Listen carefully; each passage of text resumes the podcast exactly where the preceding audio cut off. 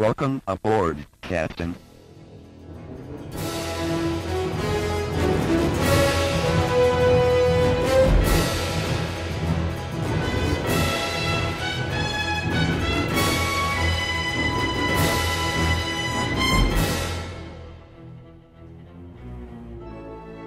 Welcome back to Star Trek Minute, the semi daily podcast where we analyze and discuss Star Trek III The Search for Spock, one minute at a time. I'm one of your co hosts, Chris LaSalle. That would make me your other co host, David Stoker. Hey, Dave. Chris, How are you? I'm doing well. Wrapping up the week already. Yes. Yeah. So here we go. Search for Spock, minute three, starts with a photon torpedo disappearing around the Genesis planet and ends a minute later with a photon torpedo sitting on the ground of the Genesis planet. Presumably the same one. So I was, you know, I've been thinking about, you know, we were talking about last minute specifically. You know, the, you know, you were just talking about how the minute ends with, uh, we're looking at the torpedo, and I, I've been thinking about, uh, you know, Saavik and her motivations and how, how she landed the the pod, you know, the the the the, um, the photon torpedo, and I just Yep. find that. And you know, I'm I'm putting it out here not just to you, but to the you know the listeners as well. How is that? How do how do you do that? How do you land a you know a, a photon torpedo? Like, is that even possible, or is she just you know one in a million shot? I would get, yeah, I, I agree. There's so many, if you could start giving you the physics of it, right? You know, how come it looks pristine? How come it doesn't look scorched? How come it's landed right side up? you know, all of that stuff. Right. Yeah. Um, um, I, I, I, mean, I think we have to go to uh, a one in a million shot, or you could say, you know, div- divine intervention. Although you know that's not really explored that much yeah. uh, in this film. Although there's you know there's there is religious topics covered in other films. Um, so I'm going to go with the one in a million. okay. Um, sorry, I don't have a the the I, I have to suspend my disbelief here because you know it's you very quickly go to all the places I just went with physics and stuff. Like there's no way. Right. Yeah. Never, never would have worked. Um, but the Genesis planet was still forming, presumably, right? Even though it was, you know, it wasn't all, you know, it looked looked like it was done, but yeah, there's probably a lot of variation going on in the atmosphere and whatnot. So maybe it was easy for it to just kind of slide in there before the atmosphere completely formed. How's that? I'll buy it. Okay. Maybe. I'm I'm really I I I, I cannot I cannot give you a complete solid theory. So you did mention Saavik's motivations, Yeah. um, and I, I, I we talked about it in the last episode, and I did I did do my homework. Um, so f- finding the, the torpedo on the planet, which I'm jumping ahead, but in the in the novelization, uh, when they find it on the planet, um, Saavik is just as surprised as everybody else Right. even though um, at the time of Spock's funeral, she sent his body to intersect the Genesis wave to disintegrate into its sub-elementary particles and be incorporated into the very fabric of the new world. This seemed to Saavik an elegant solution, one Spock would have approved. so So Kirk wanted it to burn up in the atmosphere. She Right. instead decided to have it intersect the Genesis wave and break them all up and just have him, like probably like I guess the equivalent of scattering ashes, but Is that is that tomato tomato? I mean, is that like, you know, uh-huh. Kirk says, you know, basically, you know, burn him up, and she's like, I want him to become one with the particles. Like to me, that's yeah, we're splitting hairs there. Like that's like she's more of the. I don't want to say metaphysical, but more of the theological implications behind her, you know, the the joining of his particles with the Genesis particles, you know, um, becoming one with the planet. Sure. It's almost a more romantic notion, Yes, I guess. Yes. Yeah. right? Um, I, I, I, I'm still stuck on Kirk saying, burn him up. I'm glad we didn't have that scene in Burn movie. that bastard. I can almost hear McCoy. Burn that pointy eared bastard up. Caused me nothing but grief. You green blooded inhuman. Burn him.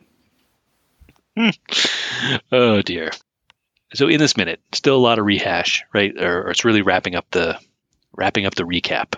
Yep. Uh, it, but we do get um, Spock's voice. We do. Um, and we get the uh, the closing moments of Star Trek Two with Spock narrating the space, the final frontier, Hmm. and now he's opening Star Trek Three, doing the same thing. My question for you, sir, is it the same recording, or did he? you do know, it? I, we, so we were sort of joking offline, and I don't feel like it's the same voiceover. It probably is, and I probably need to go back and, and listen to it again. But when I first was reviewing the minute and listening to it, it literally sounded like someone talking on a phone, like leaving a voicemail. Like old, and I'm talking like 1984, like on a tape recording, like voicemail kind of thing. Yeah, it's not. It's it, the the one the the record the the record. I keep saying recording, but the the narration in, at the end of Star Trek Two was very. I don't know. It sounds like it's coming from beyond, right? It's got kind of Yeah. it's got that kind of echoey and and there's a there was there's a moment at the when at the very end where he's like, you know where no man has gone before you know he says it like that Yeah. um, he doesn't do that here. It he just kind of says, like you said, phoning it in, just says before. Yeah, and I know I'm, you know, being funny, but I mean, it, that's what I felt like. I almost just felt like it was on a telephone. Like it just sounded weird, and I don't know if that's like the that's what they did in the audio, the way they did it, or it just sounded off. Yeah, I wonder why they chose to re-record it. Like, why not just use the Hmm. audio from? I mean, again, the the time frame between the two films is two years. Yeah. Um, so it's not like you know everyone had aged dramatically, and Yeah. um, they could have just. I don't know. It's it's. I never noticed it before, to be honest with you. Right? It's it's. Uh, but when you're looking at it a minute at a time, I definitely had my ear to it. Like, oh yeah, that Right. sounds different. It would It be could funny just if be you heard just a little bit of the answer me- machine beep. Yeah. Beep. Hey Leonard, we need you to uh, record this. Just uh, leave it on my voicemail. Obviously, not a thing. Not a thing in yeah, not a thing in 1984, but or maybe it is. I don't. you don't remember. I don't remember. I was a kid. Yeah, you were a kid. That's right. We were just kids. We were just kids. I don't remember. No, we didn't. Have, we didn't have. Oh God, the old man LaSalle just spoke up. Right? No, we didn't have answer machines. Just a phone. Just a phone. But it was a. It was a touch touch dial touch tone. What the hell? What are those called? What are the buttons called? Yeah, touch tone. Touch tone? No, it wasn't a rotary. It wasn't a rotary. It was. Although I think we did have a rotary. Did you? Yeah. Okay.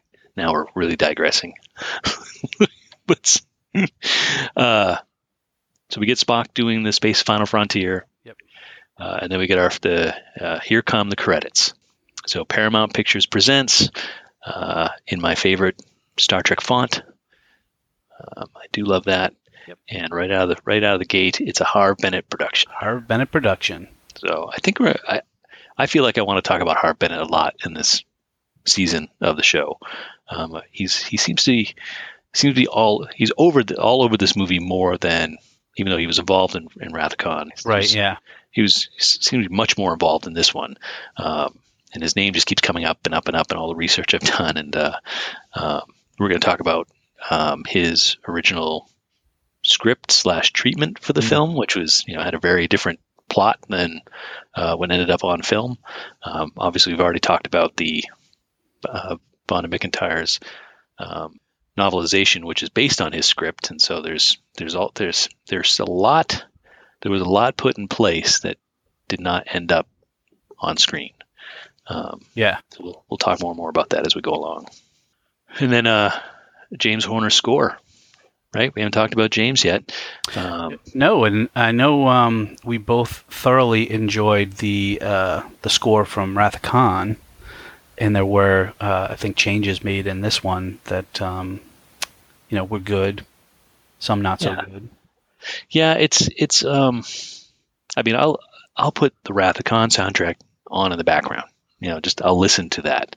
And um, but this one this one has its moments for sure. There's some there's some awesome new sequences in this film. Um, and he you know he's playing around with with, with some of the things he did in Wrath of Khan. Uh, but it doesn't I don't know it doesn't stick with me as much. And I suspect it's partly because of my emotional connection to the film is is different than Yeah. Star Trek Two. Um, but uh, but I but I'm going to give it to you here in this minute. We get it. We get the full. You know, we start to get the the the score starts winding up. Right, we're getting we're getting out to we're just about to get to you know the title credit, um, and his music is just winding us up, and so I'm I'm getting jazz listening to it. Yeah. Yeah. So let's talk about the novelization. Uh, Okay. again, not a lot going on in this minute, uh, so this would be a good time to take a break and let's talk about what could have been. Um, so when last we left the novel, uh, Saavik had asked David to come back to her cabin, Mhm. Um, and yeah, Wow. mm, mm, it, it, yep, and uh, and so uh, in this uh, scene, uh, David and Saavik have an awkward moment because they bump into Kirk on their way. oh God. So he got he got rebuffed by Carol. So now he's kind of wandering the hallways, like, now what am I going to do? Doesn't want to go back to the wake, uh, and then he bumps into David and Saavik, and like, oh hey kids, that kind of What are y'all doing? it's it, it's almost exactly like that. You, it, it- exactly is how you can imagine it is really how it played out. Um, so they have an awkward awkward moment. David makes up some excuse like, "Oh, we're going to go check out you know some readings on the bridge," and Saavik looks at him like, "We were." you know, like just a classic, you know, sitcom moment. Right. Yeah. Um, uh, you know, Kirk gives him a knowing look and, you know, moves on. And then, yeah, they get to, uh, it's not graphic, but David and Saavik, Have Get together. relations. they get together. Um, so they are, they are a couple in this novel, um, which is, you know, they've, it's all been hinted at Right. before, Mhm. uh, but this is this is in your face, as it were, uh, and uh, and they do they do hook up. So wow, um, we get uh, we get Kirk being uh, uh, reflective and just you know uh, looking out the window at the stars and just you know wondering what happens next and mourning his friend. That's all kind of fleshed out a bit. Um, uh, he has to end up breaking up the wake because everyone's drunk and not in a good way. That's all Yeah. bad drunks. Yep. Um, there's a, uh, and just to make it, you know, to highlight bad drunk, Scotty is singing Danny Boy. Oh, So wow. it's it's it's devolved into that kind of level of drunk, and you know, just talking about you know, the way these the characters are all kind of fleshed out more in the in the in the, in the novel.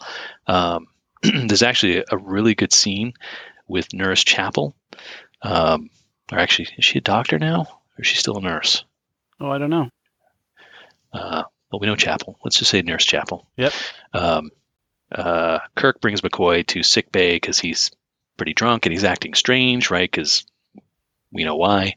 He McCoy, um, as she's kind of taking care of him, uh, McCoy looks up to her, looks up at her or something, and uh, he tells her that uh, Vulcans do not love, Oh, and that's a I think a callback to the series because Chapel had a thing for Spock in the Yeah. series, and I think he actually said that same phrase to her, and it was kind of a you know it was a big deal for her. It kind of broke her heart because right. you know it was obvious that was never going to happen, and so they kind of call back to that moment here, and he's you know McCoy says it to her, obviously you know under the influence as it were, um, and and she gets pretty pissed off at him, understandably.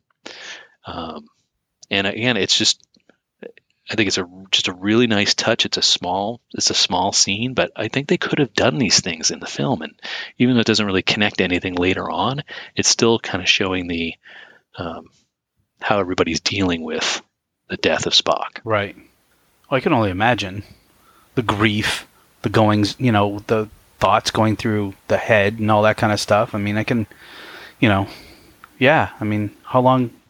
Yeah, we're only when you look at the end of the the, the end of Star Trek Two. You know, they end up on the bridge, Right. and Kirk says he feels young. Right? He has it. Right. You know, the the grief is all been kind of pushed into the background. Um, it's not there.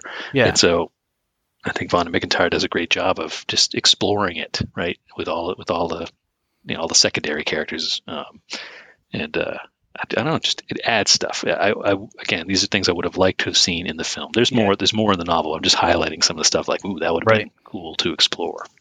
Yeah, I mean, it always, you know, whenever I've read a book prior to a movie, I always, you know, am a little sad when I see the movie because I'm like, oh, you could have included this, or you, oh, I wish you could have included that. Like I, I sometimes, you know, feel like the novelization is, in some cases, not all, in some cases, is superior to the movie because I feel like they can flesh out feelings. They can flesh out, you know, little little tiny moments like seeing your son and your navigation person heading off to their bedroom, you know, that sort of stuff.